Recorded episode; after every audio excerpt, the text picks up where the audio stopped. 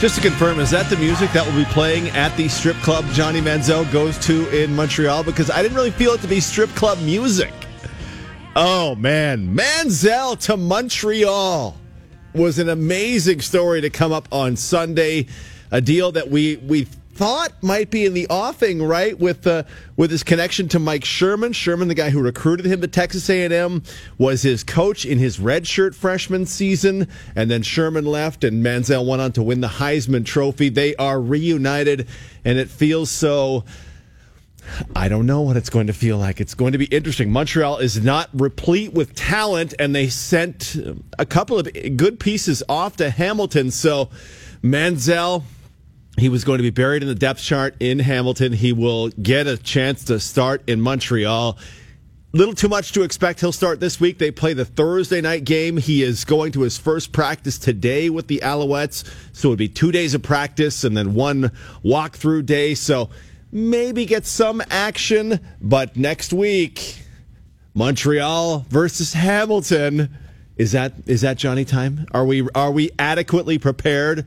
For Johnny Time as we see the it roll by on Sports Center? Are we adequately prepared for Jamal Westerman to get back in Johnny Manziel's face and maybe give him a little slap again like he did in the preseason game? Because they've been traded for one another.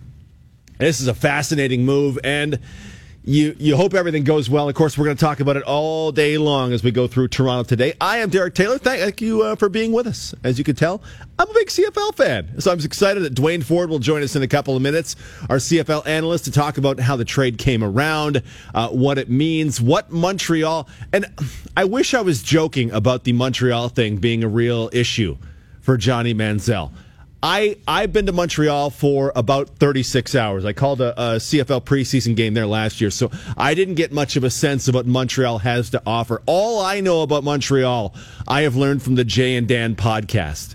Because when you hear Onrait talk about the city of Montreal, and you hear him talk about what is available for gentlemen in the city of Montreal, and when you hear just the warmth and glowing in his voice when he talks about le sex, whatever that actually might be. That that could be a buffet. I don't know uh, because I've not been there, but it's not a buffet. When you think of a guy like Manziel, who is, I mean, recovery is a process, is what we keep getting told. A man who says he struggled with alcoholism and bipolar, bipolar disorder. A city of vices is Montreal, and that is where Johnny Manziel will work for the next year plus. His contract goes through 2019. Uh, Montreal has got him for two years, and if everything goes well for Montreal, he'll be there for only those two years, right? Because Manziel wants to be back in the NFL. So they give up a couple of first round picks. They give up a Canadian defensive end, Jamal Westerman. They give up their top deep threat receiver in Chris Williams. Hamilton makes out like a bandit for someone they weren't particularly planning to use at any point. And the timing is great, right? Because after after Thursday's game where they lost to Saskatchewan for a second straight time, reporter asked the question, "Have you thought about making a change at quarterback?" June Jones said, "No, no, haven't thought about it." That was it. That was his entire response, which for his part, great response. Great response. Is it the right one, though? That's another part of what we'll dig into with Duane Forde. But yes, Manziel dominating Sports Center on Sunday. The the morning loop is still going on.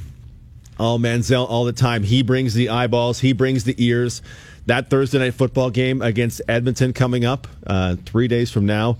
The ratings on that are going to be tremendous. We'll talk a little baseball, some basketball, NFL talk with Alex Marvez in the 12 o'clock hour. And yes, Tiger Woods making an impact at the at the Open. Do you think he's going to win anything this season, next season? Because I watched it. I know he was in the lead for you know a little bit, but I, I I'm still not on it, and I don't know if that's because I'm being obstinate about. Well, I made this opinion six months ago, so I have to stick with it. He was in the lead, but then he dropped two strokes the rest of the way, and his 18 was great despite why is it always a guy being the jackass at every sporting event?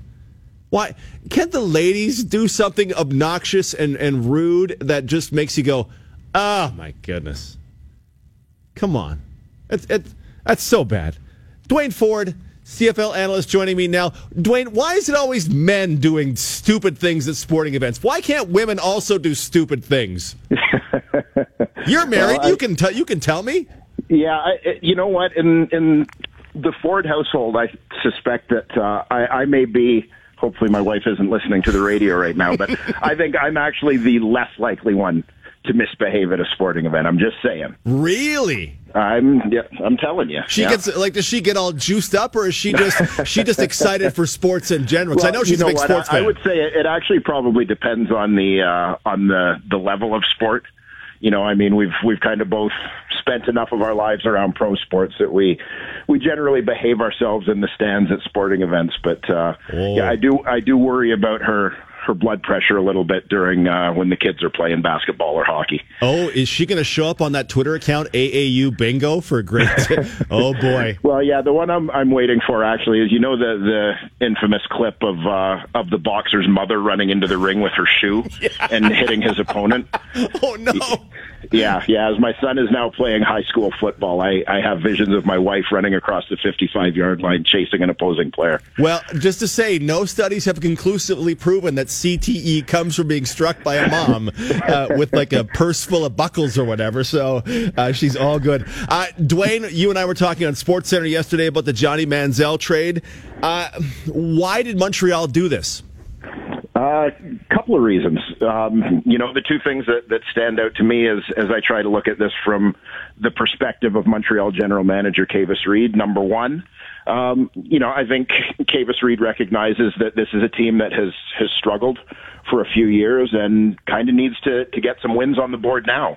And bef- especially before they start falling behind in the East. And the, the most likely or fastest way to do that is for them to to get better. You know, I, I shouldn't even say the fastest way, but the most apparent way I think to most people watching that team is for them to to become a little better and a little more dynamic at the the quarterback position. So just getting better is is one thing because there's a little bit of a sense of urgency I think for the the regime that's there in Montreal. I think another thing is when you are the Montreal Alouettes or any team in the East, and you kind of take a look around the division, you go, you know what? Nobody's really running away with this thing, and it's a little bit of the that NBA mentality, and especially as it, it matches up in the East versus West, where if you're a team in the East, you look and go, you know what? If we make a bold move, we that it might make a big enough difference, you know, to to make some noise within the the division or conference, as the case may be. And so I, I do think that there's there's that piece to it as well, and the feeling that with Johnny Manziel and having a past relationship with with Mike Sherman, that the the results they might get from him there might be a little bit more immediate than than they might be from Manziel going elsewhere. Some of the, the Twitter reaction to this trade was okay, we get to see Johnny. Some of it was wow, that is a desperation move by the Alouettes. Uh, where do you fall on that? On the quality of giving up, you know, a Canadian defensive end, a legit receiving starter, and two first round mm-hmm. draft picks? Yeah, I, I don't think that it's a, a desperation move. I think it's certainly a, a bold move. But when you you look at the Montreal roster, like see, Montreal's been very unique defensively, and it's something that we've talked about a little bit on uh, on on game broadcasts, but maybe not enough. Like they're they're a team that where most teams, in terms of using seven or more Canadian starters, teams will typically use maybe two of those starters on defense. Uh, Montreal is a team that has started four very good Canadians on defense and two Westerman brothers on that D line and Henoc Muamba and Chris Ackie in the in the linebacking corps. And so when you look at having some flexibility, especially now with the arrival of Tyler Johnstone on the offensive line, that that you can have enough Canadian starters on offense that you have the flexibility that you don't need to have a starting Canadian defensive end in order to to kind of manage your ratio, and they've still got enough depth on on that D line that they can do some things. Um, in the receiving corps, yeah, I would say that Chris Williams is is obviously unique in terms of being um, a proven deep threat in the league, and that maybe separates him a little bit from from some of the other guys in the the Montreal receiving corps.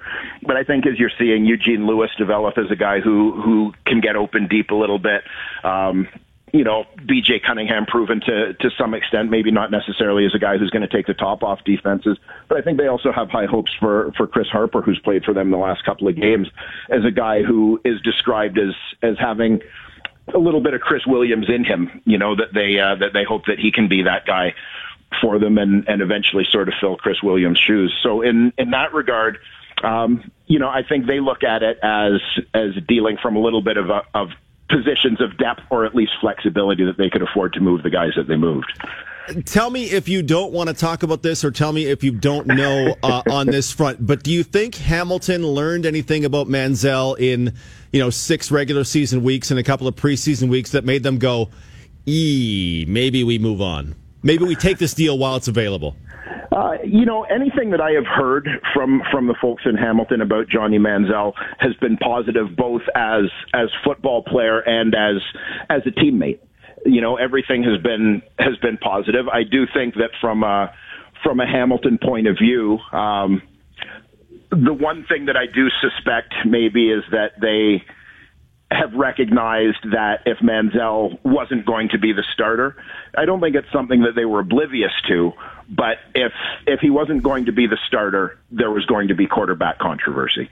And you know, I this is just my own perspective on it a little bit, but from a team point of view, I think that Hamilton wants to avoid that controversy. Quite frankly, you know that um, that that has nothing to do with with Johnny Manziel's behavior or anything else, but just the presence with with with which he arrived in the Canadian Football League. There are a lot of people waiting to see him play. It's almost a little bit like the we talk about Derek with the the Canadian quarterback thing, right? Mm-hmm. When you have a Canadian quarterback, everybody wants to see that Canadian quarterback on the field and is is pushing for him to get on the field. And that it sort of creates more discussion and controversy around the position yeah. than might otherwise happen. And I would say it's the same kind of thing with with Johnny Manziel as people want to see him get out get out on the field and uh, and are pushing for that a little bit more than than otherwise and and that's not necessarily fair to to Jeremiah Masoli as a starting quarterback. It's it's fascinating because Masoli's numbers yes he throws for over 300 a game but four touchdowns and five picks uh, mm-hmm. is is the horse that the, you know they've hitched their wagon to now for good, which I find interesting. I, I want to ask you about this, and I don't want anyone to think I'm being flippant about this, but Montreal is a very famous city within Canada. Uh, it is very famous for being very entertaining, and if you if you're a young man with some money and you'd like to get in trouble, you can do it in Montreal. You played in you Montreal. You are referring to Cirque du Soleil. Uh, I mean, obviously, that's not everybody can bend like that, right? And those people, you go, honestly, if you get a chance to go to the bar with Cirque du Soleil people, do it. It will change your life. Um, so uh, there's all sorts of things available for a young man with money in Toronto. Uh, pardon me, in in Montreal. Manziel says, I mean, he was in rehab, recovering alcoholic. Uh, there's this could go horribly, horribly wrong. I would. Uh, I would say that about about any young man, as uh, as you alluded to. But yeah, I, I I do agree. Like it's it's not something that um, that in the big picture people are are flippant about, given given some of Manziel's history. But I I do quite honestly think that uh, when when you hear the discussions of, of Johnny Manziel opening up about his, his own battles with mental health issues and, and those sorts of things and, you know, kind of feeling that he's past those. I do think that the, the risk is less, obviously, than, uh, than what it was before. I think there's a sense of urgency for, for Johnny Manziel to, to do the right things now, the things that are, are best for him in terms of his football career, and that sort of means focusing on football and and not on other things. And you, you know, I mean, as far as uh, as far as Montreal and the reputation of Montreal, I am I am certainly well aware of it. But um, you know, when I, I look at even being in Hamilton, and you're you're down the road from Toronto, which is a big city where you know, there's all sorts of bars and everything else and places to to hang out. And you're down the road from Niagara Falls, where there are a couple of casinos and and, and that kind of thing. So the, the risk is is never far away, and it's it's just a matter of him choosing to do the right things. And he apparently has done those so far since he's been up here, and uh, and hopefully, and I I believe he will continue to uh, to make the right decisions. Yeah, you hope he does because I mean, he if everything goes right and the way he expects it and the way Montreal expects it and the way Hamilton expected it, he's 18 months away from being back in the NFL, right? Like he's he's 12 weeks of this season plus the all of the 2019 season and he could be back in the NFL where he feels he should be and where he can make zillions upon zillions of dollars. Yeah, 100%. That's that's the goal for Johnny Manziel. That's why he's here and I think he's he's got his eye on the prize. You know, knowing that he has to to prove himself up here, I don't think that he or his representatives look at it as as a foregone conclusion. They they recognize that it's it's something that he has to earn, and now he's he's really being given an opportunity. The first opportunity obviously came when when Hamilton signed him and brought him to camp and and gave him a league in which to play football, and now Montreal has has given an even bigger opportunity. Obviously, basically anointing him as their starting quarterback. Ironically, with the first start expected to come not this week, but next week against his old club. Oh, that will be amazing. Uh, Duane, I have 30 seconds. Uh, the preseason over unders for starts were t- was eight, and for uh, touchdowns passed this season was 22 and a half. Where do people who bet on those? Where are they going to go? Over on the starts, and and what are they? What happens on the touchdowns? Yeah, I, you know what? I'm going to go. I'm going to go over on the starts because you got to believe they're going to give him every opportunity to to be the guy unless he he fails miserably. And I, I don't think he's going to fail miserably. I think there are certainly going to be ups and downs like there would be for any for any young quarterback or new quarterback to the CFL. So I'm going over on the starts. I think he's elusive enough to to avoid serious injury. Um, in terms of touchdown passes, 22 and a half in 12 games. Yeah. I'm going I'm going under. Yeah. Okay. Uh, well, Aaron Karolnik, the morning producer, will be super happy to hear that. He's uh, he may lose the first one, but he'll take the second one. So I, I, might have Aaron living in my basement if we're both wrong. Is this what you're saying? That's entirely possible. but just just send your wife after him. She'll take care of that stuff. That's right.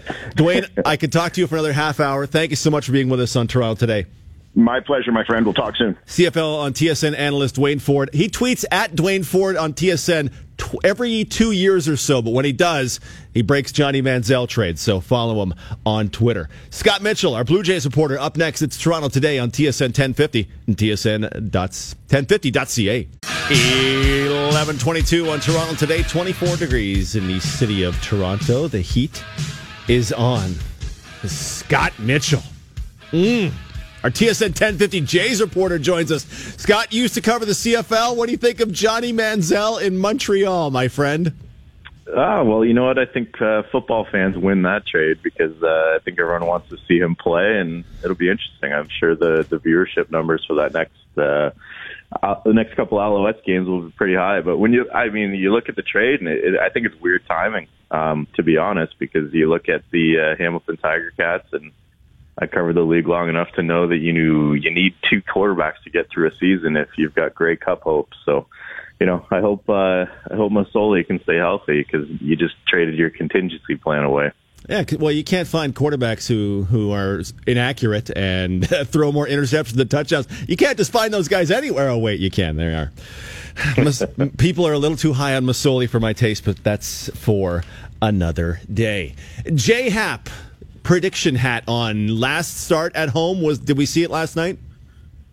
Yeah, definitely the last start at home. Um, you know, if he does get one more, it'll definitely come on the road. So I can say that with a with a hundred percent certainty. But you know, if uh, if you're asking if it's the last start overall, is there um, any chance you know they what? keep him? I guess is what that that question asks. Is there any chance he sticks around?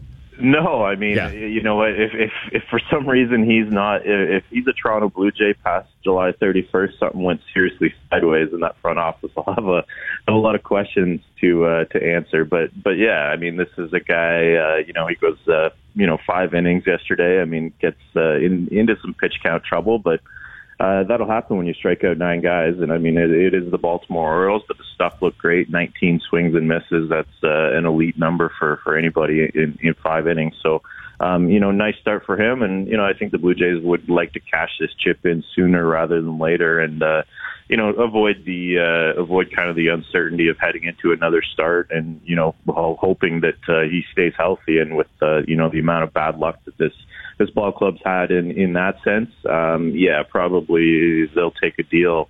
Um, you know, if they've got one to their liking. Thank you for qualifying and saying it was the Baltimore Orioles on Sports Center last night. I was doing a bumper, and uh, I didn't want to say you know he had a great performance against the Orioles because that doesn't mean anything. That's that's like having you know against the Mudville Nine. So I just called them a Major League Baseball team because they're what 41 and a half out now. They're so bad, and they traded their best player. I don't know if it means anything to beat the Orioles. To have swept the Orioles twice, I don't know the Jays are putting that on their promo material for 2019 even calling them a major league baseball team is uh, fairly flattering at this point. So triple A um, plus, maybe. Yeah, we'll, we'll, go with quad A. Uh, yeah, it, it, it's not a great lineup, and and yeah, I mean, you know, I, I don't think any team is, is looking at that performance and saying, you know, you know, J Happ is uh, is a guy that we can. Uh, really count on in the playoffs after uh, carving up the Orioles. But hey, you, you know what? It, it's uh, it's been a tough stretch for for Jay. So I mean, any sort of uh, positivity like that is good. And, uh, you know, uh, teams are looking at the stuff in the track record, and both of those are there. So it's going to be a nice package for the Blue Jays. It just depends on, uh, you know, which one they choose because there's going to be multiple uh, suitors and, and multiple offers. And, you know, we'll, we'll see what they end up with. Yeah, I've seen reports of the Yankees, the Cubs, the Dodgers, the Giants. I uh, more about the uh, the impending trade deadline. I saw a, a suggestion that Josh Donaldson, uh, you know, could come back after July 31st and still be traded. And the first question: uh, Could that guy actually clear waivers, Donaldson? Yeah, that that seems to be co- the consensus for really? you know the last uh, probably month now. When you really look at it, I mean, this is a guy who's making uh, twenty three million dollars and um, you know, hasn't been able to stay on the field. So, I mean, you're still picking up a pretty good chunk of change, um, you know, at somewhere in August. So, uh, when you look at the situation, I mean, there's only a few teams that, that can really handle that sort of money. Um, and when you look at, uh, you know, the position, uh, there's not a lot of teams that, that need a third baseman. So it'd be interesting to see over this next, uh, you know, month or so if, if Donaldson's willing to, to move to a contender, play first base, play DH, something like that. So yeah, but when you look at that that chunk of money, uh, you look at a guy like uh, Justin Verlander last year. I mean, he cleared, and you know he had a ton of uh, you know future commitments. So that's a a little bit of a difference. But uh, you know there, there are good players that that uh, clear waivers in August just because of uh, you know money. Yeah, I, I, would just think some team that wants to roll the dice, like as you get through the, the waivers, nobody down low claims him, but when you get to say the top four teams in the league, just to have that bat and keep it from somebody else and not be committed past the end of 2018 would be pretty appealing, if not as one for your own club, but as a block to somebody else. Yeah, that that could that could happen. I mean, you know what? You can still uh, you can still negotiate a trade when uh, you know when that block does happen with that one team. But uh, you know, I think uh, these top t- top end teams are really really, uh, you know, kind of acutely aware of the luxury tax, and that's why mm. you see, you know, a number of them kind of moving salaries around. So, you know, when you break it down, he's going to be owed something in the in the area of, you know, four or four million bucks, uh, depending on when he's claimed, four million, five million bucks. Um, you know, that's a that's a pretty hefty chunk of change for uh, you know five or six weeks of baseball with our uh, 1050 Jays reporter, Scott Mitchell. I, I, was looking at it. I've been in the Jays should burn it down camp for, I don't know, a couple of years now. So I was looking at the the possibility of, of burning it down. And I, I look at Troy Tulowitzki's contract and uh, seeing it in other sports, seeing teams, you know, uh, sell off contracts, attaching prospects to get rid of monster deals, and Brooklyn's taking deals left and right. Is there any way they get ever get off Tulo's contract before it actually comes to, you know, before it expires?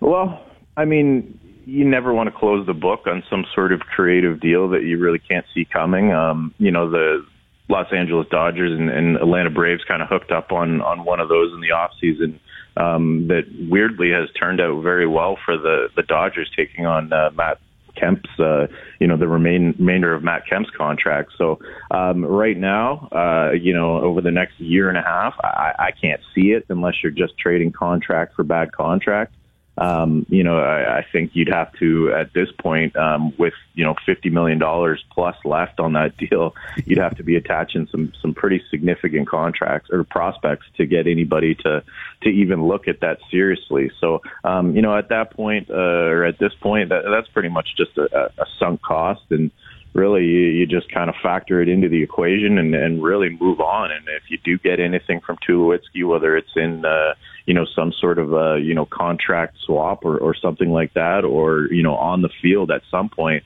Uh, that that's just a bonus. Um, you know, I, I don't think this team expects to get uh, you know any value out of out of the remainder of Tulowitzki's deal, and you know he's going to walk after the uh, the 2020 season, and you know he's going to get a pretty significant buyout, and hey, it's going to be thanks for thanks for the memories in in 2015, and essentially what the Blue Jays are paying for right now is all the surplus value that he provided the the Colorado Rockies early in his career it's it's funny to evaluate trades. At the time, uh, you know, uh, Tulo for Reyes looked like, oh, we get Tulo. Oh, okay, this looks good. Reyes then had the domestic violence charges. Like, oh, thank goodness, we the Jays really won that trade. And now, I I don't I don't know. Push like everybody like everybody lost in this in this deal. And yeah, apart from the 2015 it it just didn't turn out. Neither guy's career, and especially Tulo's, just has not gone the way anybody hoped or maybe even expected. Ah, it's unfortunate. Well, you, you, could you could really see it coming. Um, you know, based on the you know the fact that he was hurt all the time in Colorado, same type of deal. Um, you know,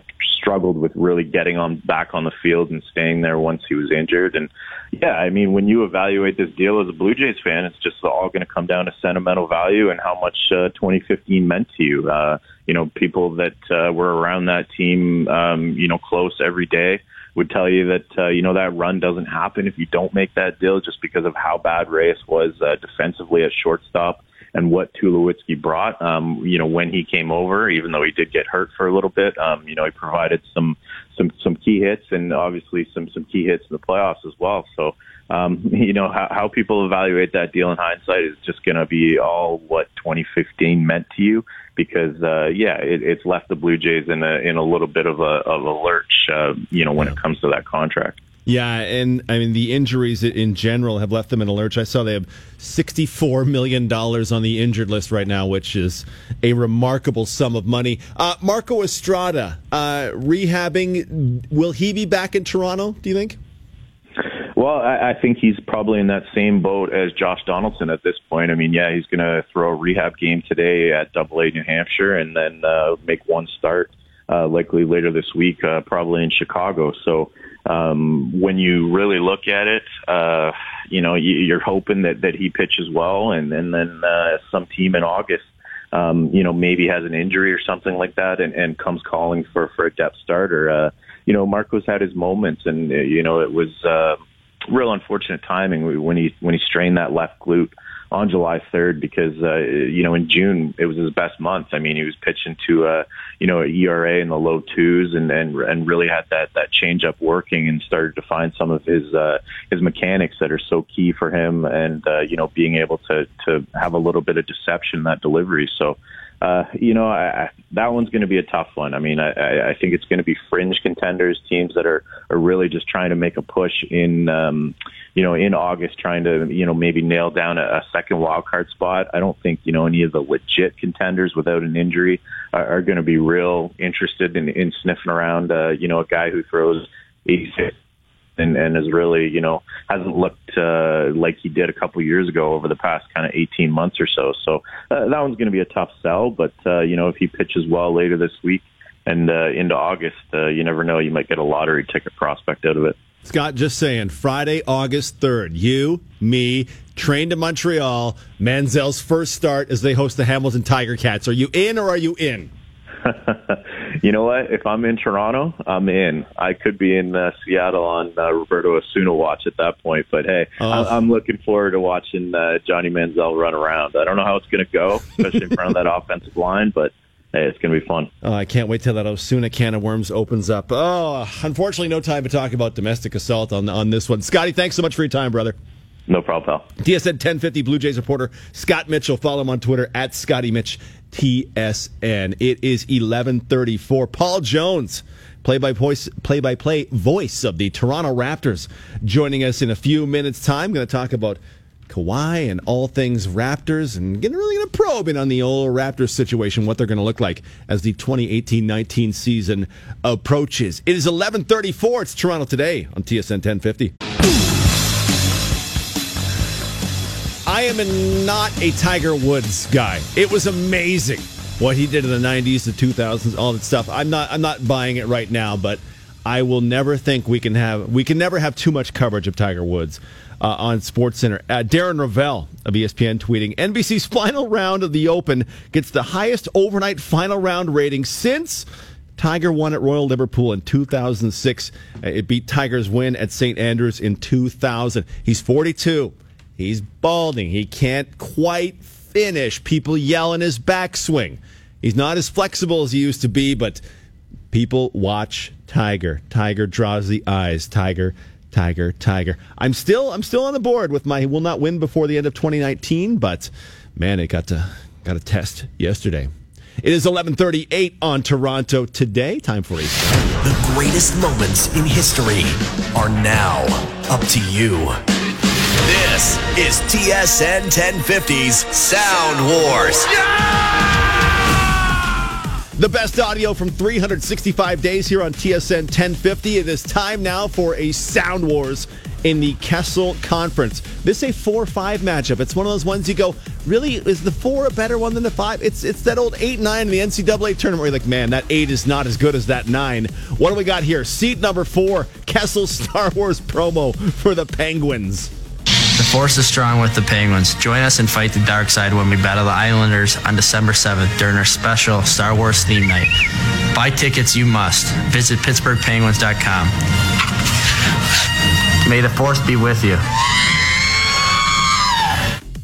that is outstanding. Uh, Producer Joe, you, what you noticed from the Phil Kessel clip was what? Islanders. it's like he got caught up because that S shouldn't be there. How, to to what? How much more lovable is he now that he plays for Pittsburgh than he was in Toronto? Like three hundred percent. It's great because he's such a goofball. Yeah, and I love how much Gino like loves to make fun of him. That was the best part of this entire like yeah. two seasons that they, he's been there. Gino ripping on Phil Kessel has been outstanding. Kessel seems to get it right. People who are not super cool. I'm not a guy who's super cool. I get I'm not super cool. Kessel gets it. He gets it and he plays it and it's beautiful and I love it. So that is the fourth seed. Let's hear seed number five. Terry Collins mic'd up. Terry, Terry, Terry, Terry, Terry, Terry, Terry, Terry, Terry, get a handle. Come on, let's go. Come on, talk,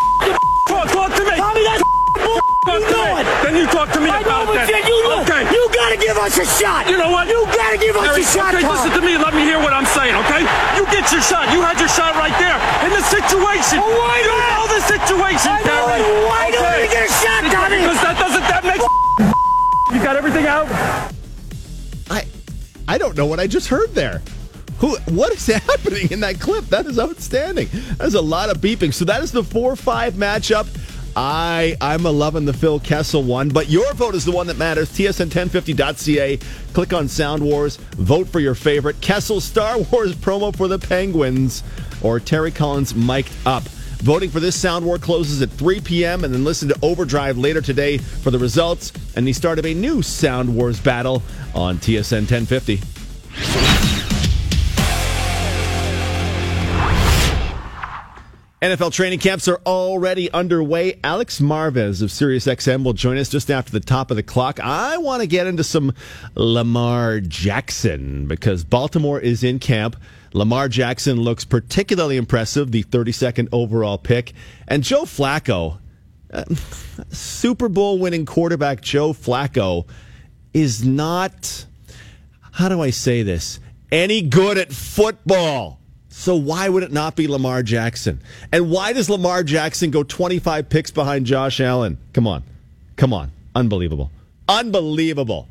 You know who's unbelievable? Look at that transition. Paul Jones calls Toronto Raptor games here on TSN 50. Jonesy, thanks for being with us. Appreciate your time, my friend. My pro- no, no, my pleasure, Derek. No problem, man. Uh, good to good to be on talking hoops, even though it's the middle of July. Oh, it's it's always basketball time. I, I re up for my college sports pack on my Bell Fibe because I, I want college basketball season here now. I want to see Duke. I want to see if I miss a Duke game, I'm going to slap myself silly. Uh, I, you know what? I, I can't wait for college basketball, but I can't wait for the weather that accompanies it uh, in this part of the world. I mean, if I was I was living in Texas or Miami, I'm I'm good with it. yeah. Uh, yesterday, uh, while we were just hanging around waiting to do Sports Center, we were trying to figure out the Christmas Day slate of games. You know, five games on Christmas Day, starting at noon, going till the middle of the night. The the three hole, the two hole, the three thirty game, and the late game seem to be the big ones. So uh, we are trying to figure out where the Raptors San Antonio Christmas Day game will fall. That that's got to happen. Yes. I don't know. Um, really? Toronto does. I, I, just because look, it might happen because Toronto's made a lot of noise the last couple of years, and probably should have had that Christmas Day game two seasons ago after going to the conference final. Um, but the issue is Toronto literally doesn't register in the in the ratings. You know, down south. That's one. And second of all, uh, I have heard in terms of all the all the fan interest surveys in the U.S Toronto ranks 30th. Like, pick any team that you think nobody cares about. Well, Toronto's behind them. wow. So, yeah. Worse yeah. than Sacramento. Ugh. Behind Sacramento. Ugh. That is you worse it. than you Charlotte. Come on. Behind Charlotte. Ugh. Like, I was talking to a TV executive in Las Vegas, and, you know, that was that's what he told me. So yeah, I, um, I believe it based know, on how they treat it and how ESPN doesn't really talk about it. The low post will drop in on the Raptors because Zach's super good, but they yeah and and help me out here. I think that will work in recruiting Kawhi long term because Kawhi isn't a guy who really seems to want attention at all. Not not in that way. Um, but look, I, I defy you to to name an American player that has come to Toronto and not liked it and not said, "Wow, this this is great," because they all come here with reservations and well, I'm not so sure and and they all they all love it when they're about to leave. So I, I'm that it's not that part of me, Derek. It's it's not a concern. He's going to fall in love with the city. Whether he stays or not is a different question. Yeah, and and um, everybody, you know, they've said everybody will take your money once before, like they'll take one big deal, and then when they have their money, they'll leave on the second one. And the exception to that rule was DeRozan. Vince re-signed once and left. Damon Stoudemire didn't even re-sign; he left, and then he, you know, he kind of regretted it. Uh, Chris Bosh re-signed once, and then he left. You know, DeMar DeRozan re-signed, and then took a hometown discount. You know, Kyle Lowry re-signed. So guys love the city, and that's that's not the issue. The the, the bigger issue is will he love it for long term, and that's that's the biggest thing that uh, the biggest issue to worry about right now, Derek. Yeah, and we we have no idea what's important to Kawhi, right? Because he, I, I've been saying uh, I have no idea what his voice sounds like because it's been minimum eighteen months when, when I last heard him speak. So really have no no earthly idea what is important to Kawhi. If being you know from being back in California is actually important, is 190 million over 141 million in an extra year actually important? Is uh, you know a trip to the NBA final important? Is being the man important? Uh, no idea whatsoever. Yeah, uh, and and that's you know that's the uh, that's the whole thing. You know, you know what's important. What what does he value?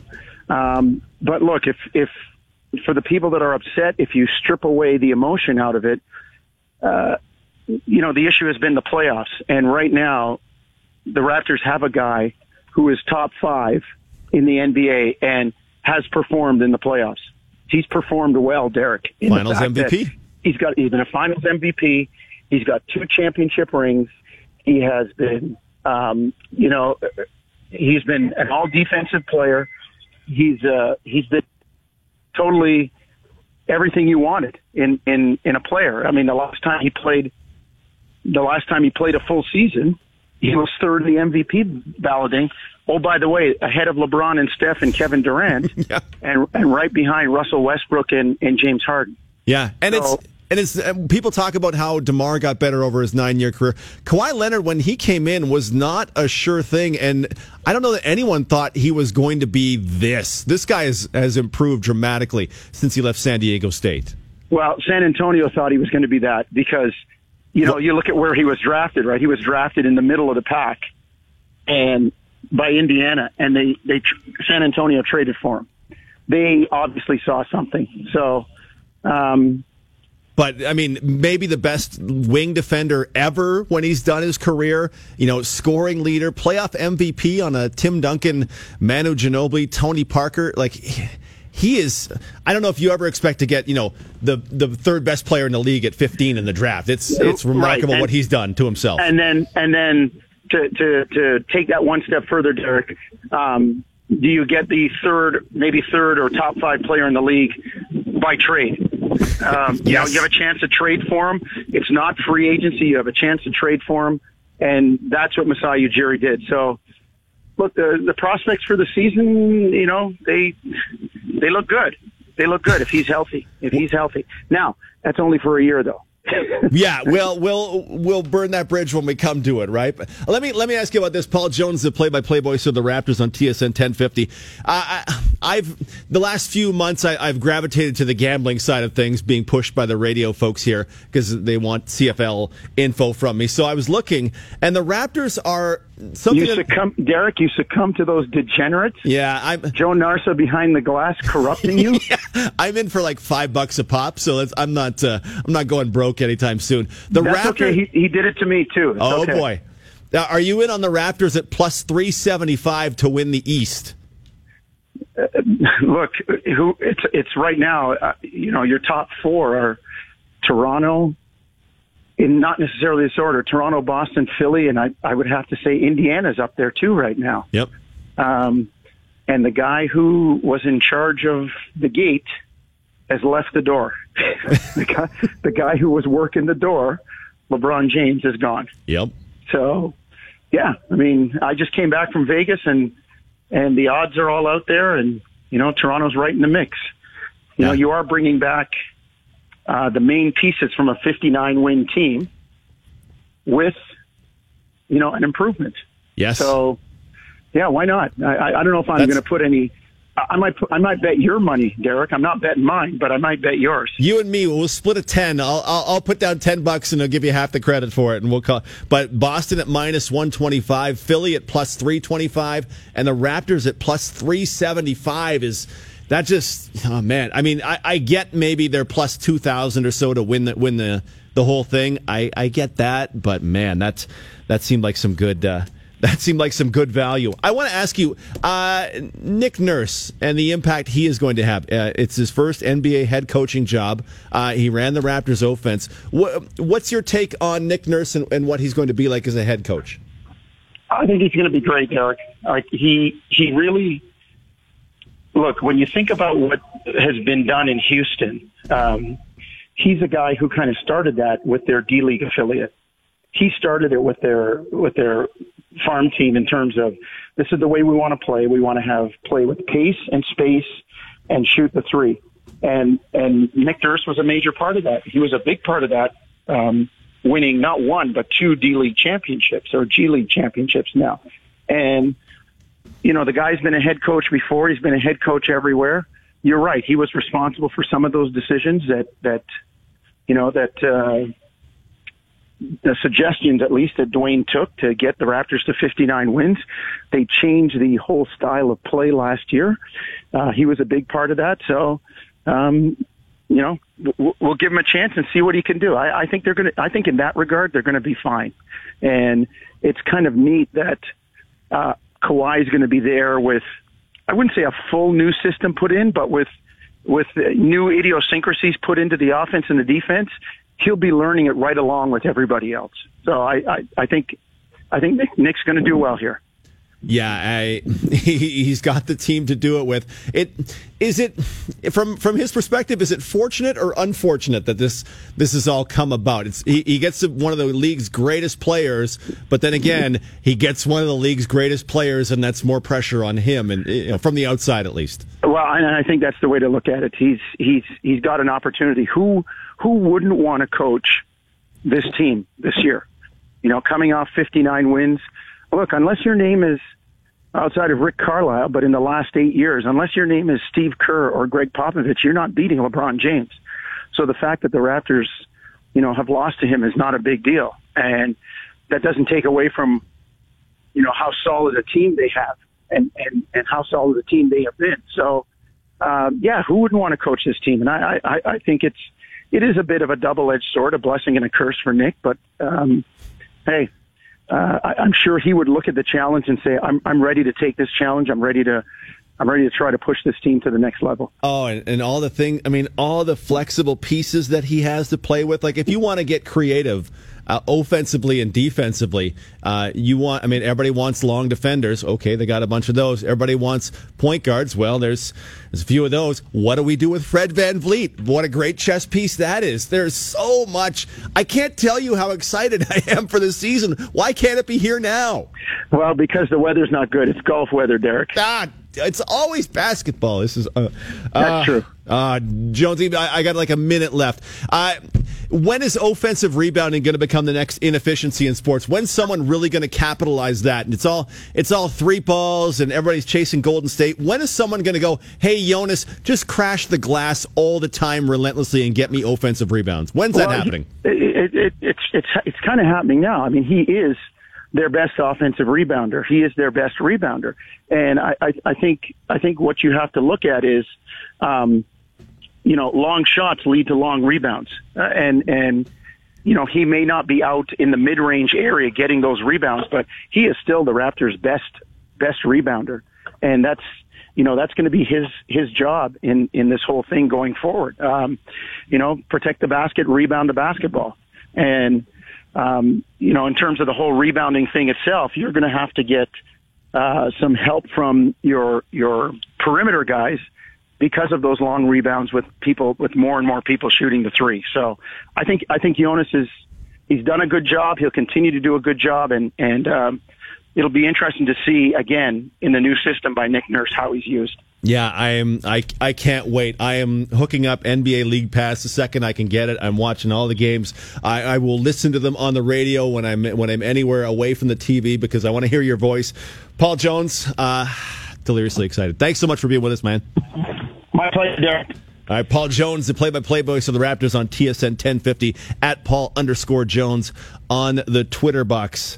Man, Raptors basketball, it's fantastic. Alex Marvez talking NFL coming up after this break. 11:55 on Toronto today on TSN 1050, tsn1050.ca.